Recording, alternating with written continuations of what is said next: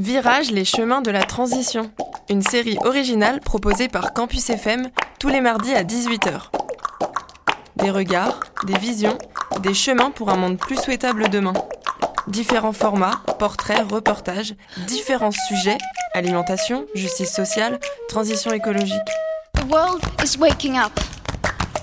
And change is coming whether you like it or not.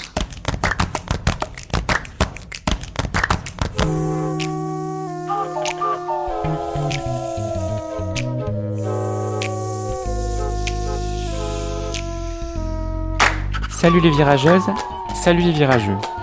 Heureux de vous retrouver. Dans ce nouveau numéro, retour aux Halles de la Transition que nous avions visitées cet automne avant leur ouverture. Nous rencontrons cette fois Cécile Rochette, qui assure la librairie du lieu plusieurs fois dans le mois. Elle va nous présenter son entreprise aux facettes nombreuses, LibLab. Pour elle, le livre est le support idéal pour accélérer la transition écologique. Les halles, désormais ouvertes, sont bien animées. Nous nous sommes isolés à l'étage, dans l'espace coworking, pour ne pas être gênés par la musique. Bonjour Cécile Rochette. Bonjour. Alors, on va parler de LibLab, mais avant, j'avais envie de savoir un peu comment, en fait, parce que notre magazine s'appelle Virages, et je voulais savoir un peu, dans votre vie, comment vous êtes arrivé vers ces sujets de transition écologique. Est-ce que vous avez eu des virages dans votre parcours professionnel ? Oui, forcément. J'ai quand même un parcours professionnel un peu conséquent puisque j'ai 52 ans. Et en fait, au départ, moi, je travaillais en marketing et innovation. Donc, j'accompagnais des entreprises innovantes en conseil. Et le premier virage, je dirais, c'est quand j'ai travaillé dans le cabinet qui s'appelle Market Solutions. C'est moi qui ai développé l'accompagnement des entreprises, plus spécifiquement, qui travaillaient dans l'environnement, les énergies renouvelables, etc. Donc, j'ai d'abord accompagné sur les sujets marketing des entreprises qui, elles-mêmes, étaient impliquées sur les sujets environnementaux. Et puis ensuite, suite à ça, j'ai travaillé dans une de ces entreprises-là qui faisait donc des téléphones reconditionnés, toujours sur des sujets d'innovation. Et puis j'en suis venue à LibLab à me dire comment on peut faire changer les esprits pour que les entreprises et les autres structures accélèrent leur mutation vers la transition écologique et l'intègrent dans leurs activités. Donc ça a été en plusieurs étapes. Et comment ça s'est fait le moment où vous avez créé LibLab ? Vous avez quitté l'entreprise où vous y étiez ? En fait, c'est il y a une grosse année, une année et demie. En fait, l'entreprise pour laquelle je travaillais qui faisait donc des téléphones reconditionnés est à Montpellier. Et donc, comme j'avais pas forcément l'intention de m'implanter là-bas, je faisais des allers-retours. Et puis, au bout d'un moment, c'était pas mon choix de vie. Donc, je me suis dit qu'il fallait faire un projet plus ancré localement. Et je me suis retournée vers mon autre passion qui est la lecture, les livres.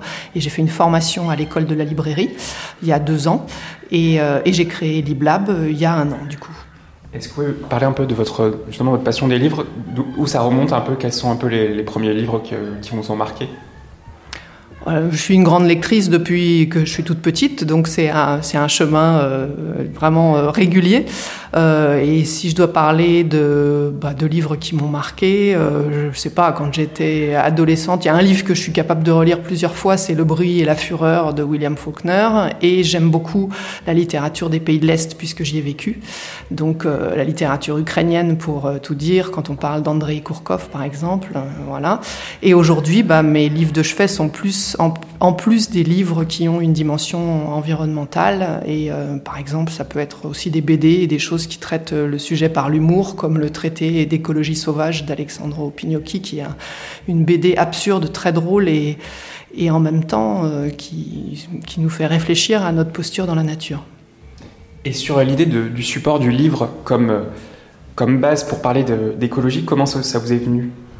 En fait, pour avoir travaillé dans le monde de l'entreprise, je sais que changer des habitudes, amener de l'innovation, du changement dans une entreprise, il y a toujours les questions qui sont toujours très bien traitées dans les entreprises techniques, c'est la faisabilité technique, on regarde toujours ça. Après, quand il y a une dimension business et dans la partie marketing que je travaillais la faisabilité économique, c'est pas toujours fait en détail, mais c'est un sujet auquel les gens s'attellent. Mais ce que j'ai constaté, c'est que les 3/4 du temps, un projet d'innovation ou de changement, il marche ou il ne marche pas si les gens sont embarqués, engagés, les équipes, et si elles y croient et qu'elles se mobilisent sur le sujet. Donc c'est plutôt la matière humaine et, j'allais dire, les tripes qu'on met dans un projet qui compte. Et je me suis dit, qu'est-ce que je peux faire ? De quelle manière je peux aborder ce sujet-là, qui est plus personnel, plus comment on implique les gens. Et je me suis dit, je vais amener de la matière non technique, non scientifique, non économique, mais de la matière un peu molle et sensible, j'allais dire. Et donc amener du contenu culturel, du contenu qui amène de la connaissance, de la réflexion, de la sensibilité pour débattre et pour que les gens trouvent des ressorts de motivation peut-être plus personnels. Puis dans ces contenus, il peut y avoir beaucoup de choses en plus. Il peut y avoir de la technique aussi par la suite. C'est ça. Bah, en fait, dans les livres, l'avantage, c'est que la sélection de livres que je fais, c'est à la fois des livres qui apportent des connaissances scientifiques et techniques, écrits par des économistes, par des scientifiques, des livres qui amènent de la motivation, parce que ce sont des témoignages de vie, des témoignages d'entrepreneurs, de gens de politique, de gens qui se sont impliqués, qui se sont engagés, qui ont changé de vie et qui expliquent leur parcours. Donc ça, c'est assez mobilisateur en général. Et puis, ça peut être aussi de l'inspiration complètement imaginaire, ça peut être de la science-fiction, du nature writing qui décrit la nature avec beaucoup de poésie et qui donc est assez inspirant aussi. Il y a de la BD aussi, des beaux livres, des livres de photos et du livre pratique qui met les mains dans le cambouis sur la cuisine, sur comment réparer sa maison, sur comment réparer son vélo, comment changer nos habitudes avec le numérique aussi, c'est un sujet concret. Voilà, donc les livres permettent de toucher toutes les thématiques avec des niveaux de profondeur aussi. Il y a des choses qui sont très light et on peut, avec des romans, faire découvrir un thème aux gens, avec une BD, avec de l'humour, pour faire découvrir le sujet de manière un peu light. Et puis, il y a des livres plus approfondis pour les gens qui sont un peu pointus, des livres militants pour ceux qui veulent s'engager. Donc, on a un petit peu toutes ces strates-là à explorer et à partager pour débattre et pour avancer. Est-ce que vous pouvez me parler un peu des plusieurs dimensions de LibLab ? Parce qu'il y a plusieurs choses, est-ce que vous pouvez développer un peu ? Oui, bien sûr. Donc, dans l'activité de LibLab, il y a surtout deux axes différents. L'idée, c'est donc de diffuser et de partager la connaissance et les contenus sur la transition écologique en utilisant les livres. Et la première activité, c'est d'animer des ateliers et différentes sessions de travail dans les entreprises, dans les collectivités locales, dans l'enseignement supérieur, pour amener le sujet et amener les gens à y réfléchir. Donc, en fait, je fais des ateliers, je fais soit des animations courtes d'une heure, qui sont assez ludiques, qui utilisent des contenus de livres, mais de manière... Il n'y a jamais d'obligation d'avoir lu ou de lire le support. C'est-à-dire, je mets dans les mains des gens soit des visuels issus de livres, de BD, soit des petits extraits à lire qui peuvent être lus en 5-10 minutes et ensuite on partage et on débat dessus. Donc l'idée, c'est vraiment que les gens découvrent un sujet sous des facettes qu'ils connaissent peut-être pas, mais il n'y a aucune obligation de se plonger dans un gros ouvrage avant de venir. Donc ça, c'est des temps rapides. Et je fais aussi des sessions plus longues de travail qui peuvent être faites en entreprise ou dans des sessions de formation dans l'enseignement supérieur, où là, il va y avoir des ateliers ou en sous-groupe. Je vais les faire travailler pareil sur des extraits, mais avec... ils vont produire des conclusions co-construites sur un sujet. Par exemple, si on a une thématique sur le numérique, certains vont travailler sur comment est-ce qu'on recycle les appareils, d'autres vont travailler sur c'est quoi les impacts des réseaux, d'autres vont travailler sur quel est l'impact sur les gens, est-ce que le numérique, on risque l'overdose ou pas. Donc en fait, je vais faire des sous-thèmes, les faire travailler et grâce à des extraits de livres de tout style, leur faire partager, confronter aussi des idées, parce que ça, dans les études ou bien dans l'entreprise, ça peut être bien de faire débattre les gens.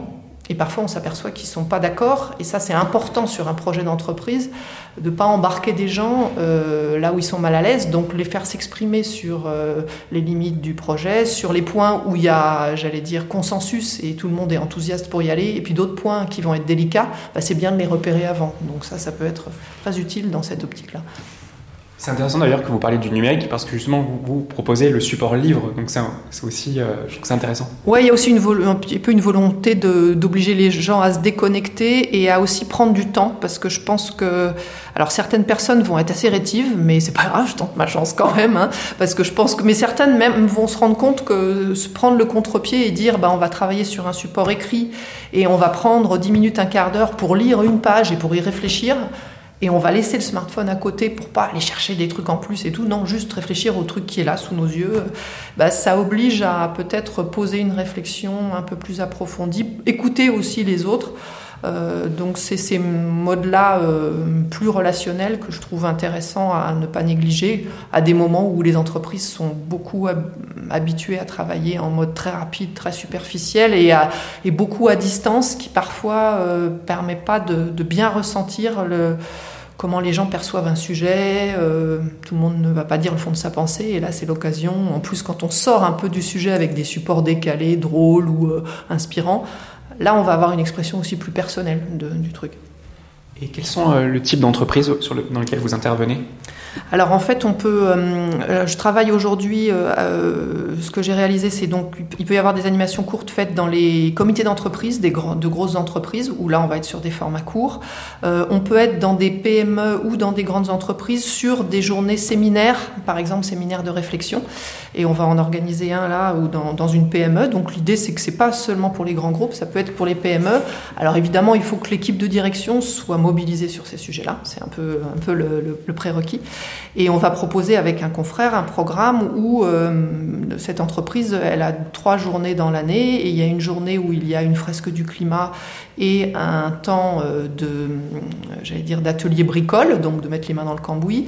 Il y a une autre journée où moi je fais un atelier de production d'imaginaire, où on va imaginer le futur, on va regarder les futurs de la ville, de la smart city, etc. Et ensuite produire c'est quoi le futur dans l'entreprise. Des ateliers de permaculture. Donc on va proposer des journées de séminaires où il va y avoir de la réflexion, où on fait travailler le cerveau, et aussi des temps où on met les mains dans la terre, dans des trucs à bricoler, pour donner aux entreprises à la fois un côté réflexion en équipe et ouverture sur des choses qu'on ne fait pas tous les jours, quoi. Et c'est des entreprises de tout secteur ? Oui, a priori, ça peut. Enfin, je pense que le sujet peut concerner tout le monde. On va être plus, on a peut-être plus d'écoute justement sur des entreprises de la tech ou innovantes qui se posent des questions par rapport au green tech. C'est peut-être un petit peu plus difficile pour pour l'industrie plus traditionnelle de s'approprier ces sujets-là. Mais bon, on va commencer par ceux qui sont les plus ouverts, et puis petit à petit, on se rapprochera des autres. Et puis après, moi, je crois beaucoup aussi aux formations dans l'enseignement supérieur, où je suis intervenue. Bon, j'ai fait des sessions courtes à l'INSA de Toulouse, à TBS, lors des journées de ANED de décembre. J'ai fait aussi animé une session à Centrale Supélec à Paris. Donc, école d'ingénieurs comme école de commerce sont, à mon avis, à l'écoute sur ces sujets-là, et il va y avoir une multiplication des interventions sur des sessions de formation qui vont muscler les élèves et qui sont aussi bonnes pour l'administration et les enseignants, parce qu'eux-mêmes, ils ont parfois besoin de se mettre à jour sur certains sujets, quoi. Et quels sont un peu les retours des personnes qui participent à vos ateliers ? Alors aujourd'hui on a j'ai certains ateliers qui sont sur des thèmes. Pour donner des exemples de thèmes, il y a des ateliers qui sont sur les émotions dans la transition, où on fait s'exprimer les gens sur les émotions que génèrent pour eux toutes les nouvelles qu'on a sur la transition écologique. Donc ça, il y a des retours intéressants, où alors souvent on a quand même plus de femmes qui acceptent d'exprimer leurs émotions, et on sent que c'est parfois un peu un frein pour certains garçons. Mais par exemple, quand j'ai fait à TBS cette thématique, en revanche, là, j'avoue que, je sais pas si c'est parce que c'est une école de commerce et qu'on a des gens plus extravertis, j'en sais rien, mais en tout cas, il y avait des gars comme des filles qui s'exprimaient. Et donc là-dessus, on a de l'échange, et on sent que les gens ont besoin d'exprimer ce qu'ils ressentent. Alors parfois ils sont sceptiques et autres, mais c'est vraiment quelque chose d'important. Et sur les autres thématiques, comme une session que j'ai animée qui est aussi sur Ralentir ou sur la sobriété numérique, justement dans un collectif de la mêlée Adour sur Tarbes, où ça, là, les gens ont trouvé intéressant justement de se décaler et d'utiliser des supports écrits pour réfléchir à quelque chose de très techno. Ça leur a permis effectivement de se décentrer et de revenir plus sur les motivations personnelles, et aussi de voir là où tout le monde converge, et là où il y a effectivement des gens qui ont des visions très différentes. Donc oui, il y a un côté créatif, expression du consensus ou du dissensus qui a été apprécié et qui permettent de faire cheminer et qui donnent des idées aussi pour passer à l'action de l'entreprise. Quand vous parlez de la mêlée, c'est le réseau ça, du numérique, c'est ça ? Oui, la mêlée. Alors c'est la mêlée numérique. Là, l'intervention que j'ai faite, elle était sur Agile Adour, c'était dans la mêlée de l'Adour à Tarbes. Ah oui, les entreprises du numérique. Ouais, et aussi, vous êtes donc, dans les Halles de la Transition. Est-ce que vous pouvez me parler un petit peu de votre orientation ? Oui, tout à fait. Donc la deuxième partie d'activité de LibLab, c'est de vendre des livres sur la transition écologique. Et donc cette vente et cette sélection et de cet assortiment que j'ai fait, elle se fait soit sur des événements dédiés à la transition, comme il y avait eu le festival Toulouse Innovant et Durable en octobre, comme Les Semeuses qui est organisé par la Maison de la Terre à Poucharamek, qui était un festival sur les femmes en milieu rural. Donc j'avais fait une sélection purement écoféminisme là, qui a très bien fonctionné. Donc l'idée c'est d'être présent sur des événements spécifiques, et puis donc j'ai un lieu régulier, pas tous les jours, mais je suis présente au Halles de la Transition 2 à 3 jours par semaine pour présenter l'assortiment que j'ai de livres que j'ai sur toutes ces thématiques et qui est disponible à la vente dans les créneaux horaires qu'on retrouve sur le site de LibLab. Et aussi lors des événements, ce qui se passe dans ce lieu. Voilà, et alors l'autre chose qu'on fait au Halles de la Transition, c'est que 2 fois par mois, j'organise justement des événements dédiés aux gens qui viennent au Halles de la Transition. Donc en général, on reçoit un auteur. Donc on a reçu en octobre Jean-Philippe Desca qui a parlé de son livre « Le courage de renoncer » qui est sur les gens qui bifurquent dans les élites, les écoles d'ingénieurs, de commerce qui remettent en question toute leur carrière. Ça c'était en novembre. En décembre, on a reçu Catherine Doriac pour un livre qui s'appelle « Fashion, fake or not ». C'est une spécialiste des rapports entre mode et écologie. Et donc elle nous a brossé le portrait des rapports tumultueux entre la mode et l'écologie, et on a pu débattre de tout ça, des bonnes pratiques qu'il y a à avoir pour changer notre rapport à la mode. Et en janvier, on aura, à la fin du mois de janvier, le 31, on aura Hélène Petit qui va parler de son expérience de la vie nomade en van. Elle a écrit un livre là-dessus et elle a 5 ou 6 ans de vie en van. Et donc, elle a à la fois des conseils très pratiques et en même temps un retour sur la philosophie de la vie nomade qui va être vraiment chouette à partager. Donc ça, c'est le côté auteur. Et puis, on organise aussi d'autres débats, donc l'éco-culture club où en novembre, on a fait un thème sur la nature sauvage, où chacun venait avec des lectures là-dessus. Et en janvier, on va faire le 13, donc la semaine prochaine, vendredi prochain, on fera avec Manon, qui a un podcast qui s'appelle Nouvelle Conscience et qui, elle, anime des ateliers philo. On a décidé de lancer un atelier éco-philo. Donc le but, c'est de débattre et de réfléchir un peu, mais autour de l'écologie. Et on va animer un temps de débat sur la thématique, justement, qu'est-ce qui nous empêche de changer à partir d'un jeu qu'on a extrait d'un livre qui s'appelle Sorry Children. Donc ça va être assez amusant, je pense. Et est-ce que vous arrivez financièrement à vous en sortir avec cette activité ? Alors LibLab, je l'ai lancé en avril de l'année dernière, donc ça démarre tranquillement. C'est pas, pour l'instant, j'ai pas atteint le niveau où je peux dire que tout est confortable, mais les choses se déroulent progressivement. Et là, voilà, l'important, effectivement, les livres ne sont pas forcément le domaine sur lequel on gagne énormément d'argent, parce que en France, il y a le prix unique du livre, c'est-à-dire qu'on ne peut pas, on vend les livres à un prix qui est le même partout. Vous trouverez le livre au même prix chez moi, chez Ombre Blanche et chez Amazon. C'est le même prix partout.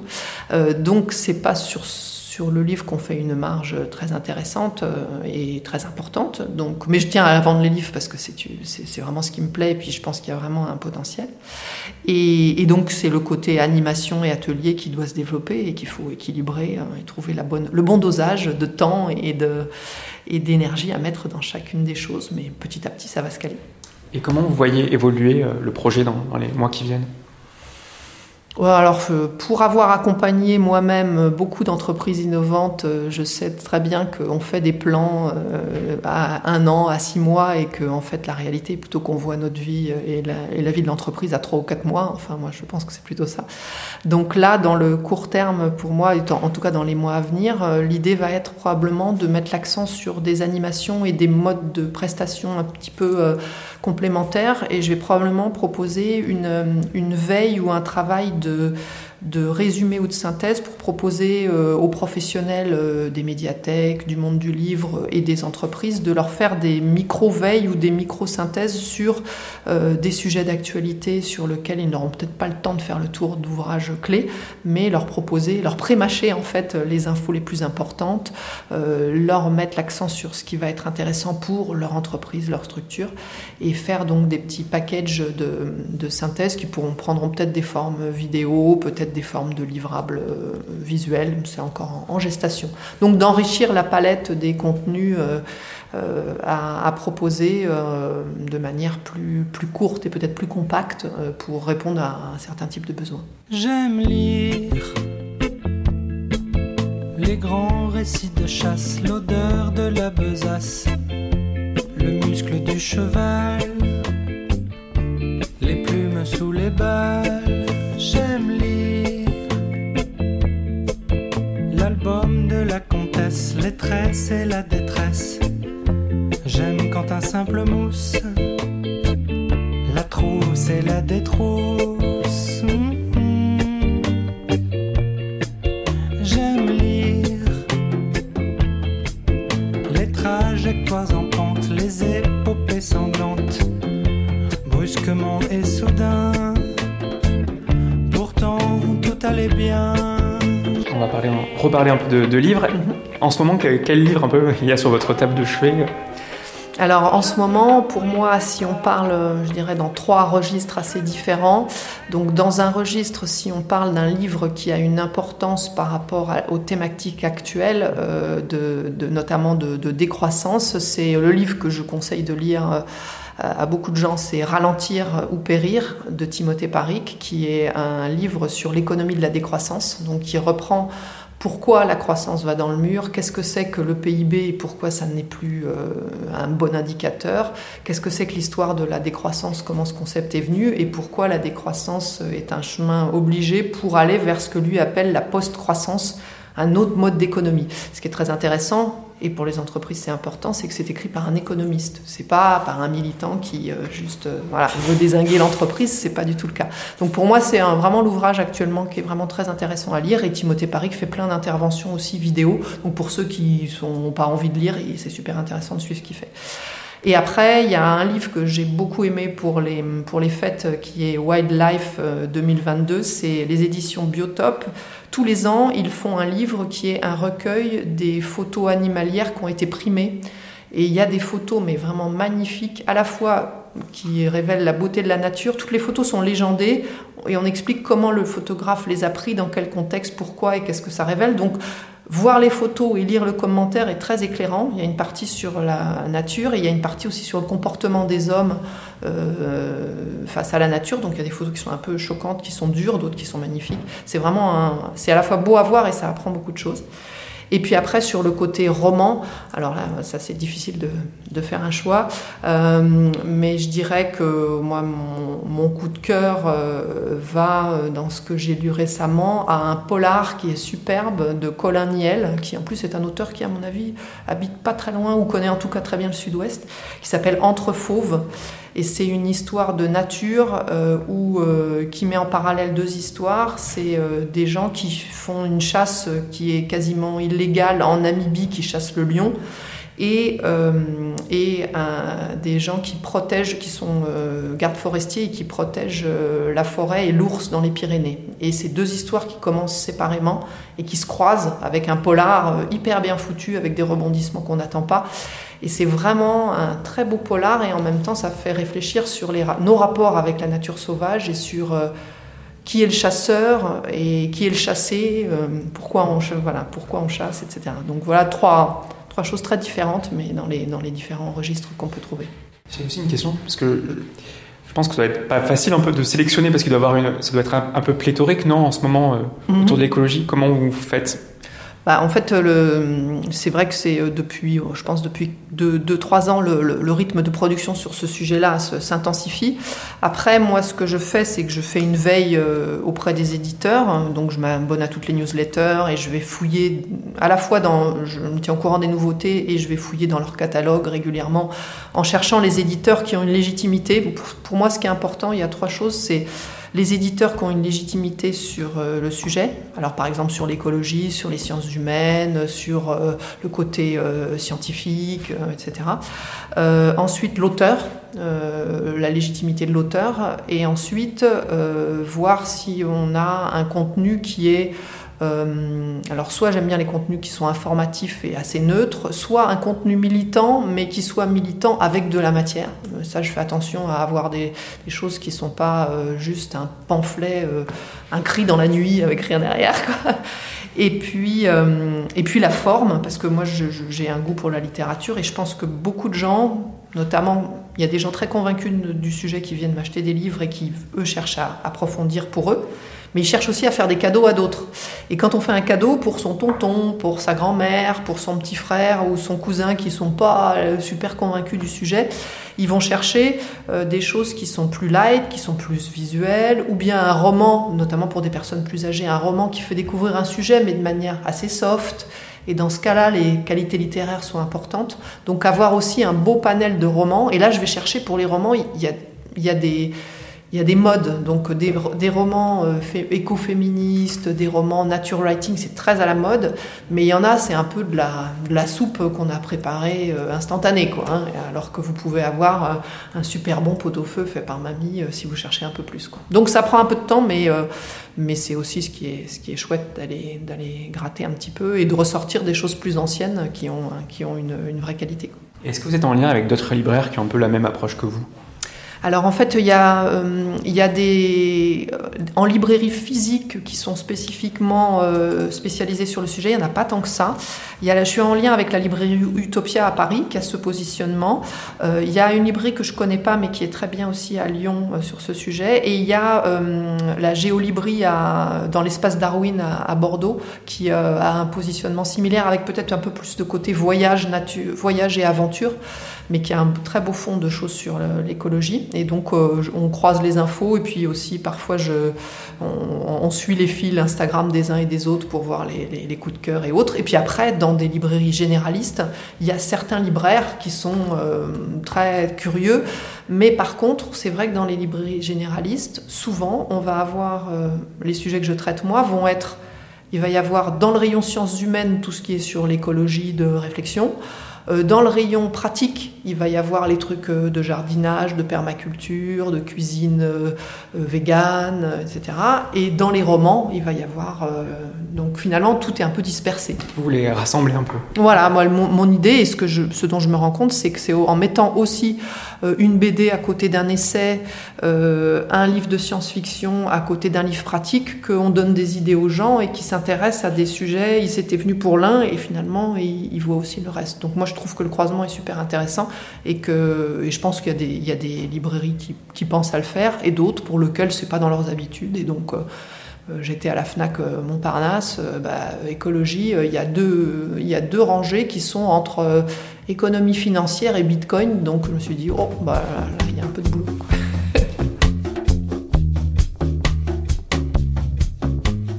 Et sur le sujet de l'écologie, comment vous êtes... j'ai l'impression que ça fait longtemps en fait, que vous êtes sur ce sujet-là. Comment vous êtes arrivé à ce sujet ? Comme je vous l'ai dit, hein, sur le fait d'accompagner des entreprises innovantes, mais qui innovaient sur l'eau, les énergies renouvelables, le reconditionnement, les bilans carbone, etc. Ça m'a amené à m'intéresser au sujet.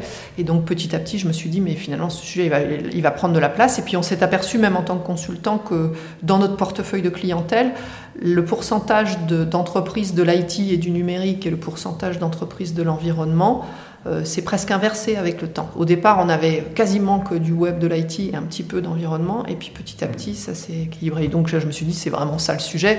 Et à titre perso, j'essaye aussi de changer des choses au quotidien. Donc je me suis dit, de toute façon... En plus, la production est passionnante parce qu'elle touche les sciences humaines, la littérature, le beau livre, elle touche tous les contenus, quoi. Et donc justement sur le quotidien, qu'est-ce que vous essayez de changer ? L'une de mes grandes victoires, c'est d'avoir mis un beau cachet. J'habite en appartement et j'ai une terrasse. et d'avoir mis un bokashi donc pour gérer mes déchets. C'est donc c'est un compost mais un peu particulier avec une poudre qu'on met. Et donc j'avais demandé à ma famille s'ils voulaient, et puis eux ils m'ont dit voilà, ça va puer, non surtout pas. Et en fait je leur ai pas dit, j'ai mis le truc et puis en fait ça puait pas, et donc après ils ont dit ah bah voilà. Donc c'est par la bande. Et puis bon, l'une de mes résolutions, ça fait 4 ans et demi ou 5 ans que j'ai pas pris l'avion, et donc j'essaye de, voilà, ça fait partie. Les déplacements sont une des choses que j'essaye aussi de travailler. Et puis manger moins de viande, mais bon, j'ai quand même un passé d'Aveyronais dans ma famille. C'est un peu difficile de se passer de viande et encore plus de fromage.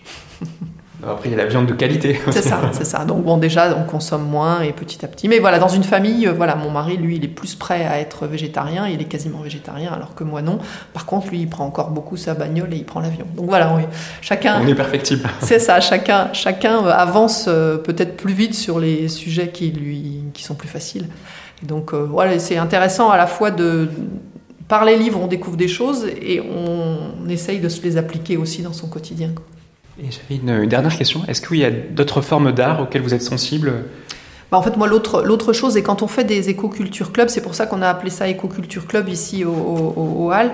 L'idée, c'est que moi, j'amène des livres, mais c'est que chacun partage des expériences culturelles. Ça peut être une expo, ça peut être un podcast.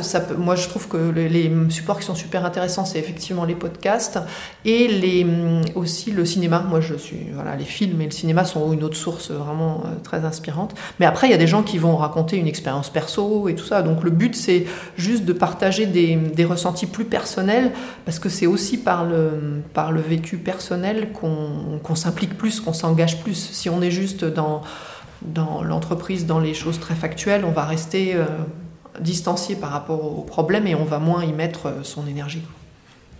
Et merci beaucoup. Avec plaisir, c'était un échange très intéressant, et puis au plaisir, et puis bon courage à tous pour le chemin et les découvertes qu'il y a à faire sur tous ces sujets-là. Merci à toutes et à tous de votre écoute. Merci à l'équipe de Campus FM. Vous pouvez nous retrouver sur toutes les principales plateformes d'écoute et sur les principaux réseaux sociaux. La semaine prochaine, vous retrouvez Théo. Il recevra Jean-Paul Sartou, il sera question de transition agricole. Puis ce sera au tour de Margot, puis de Pauline, et moi, je vous retrouve dans un mois.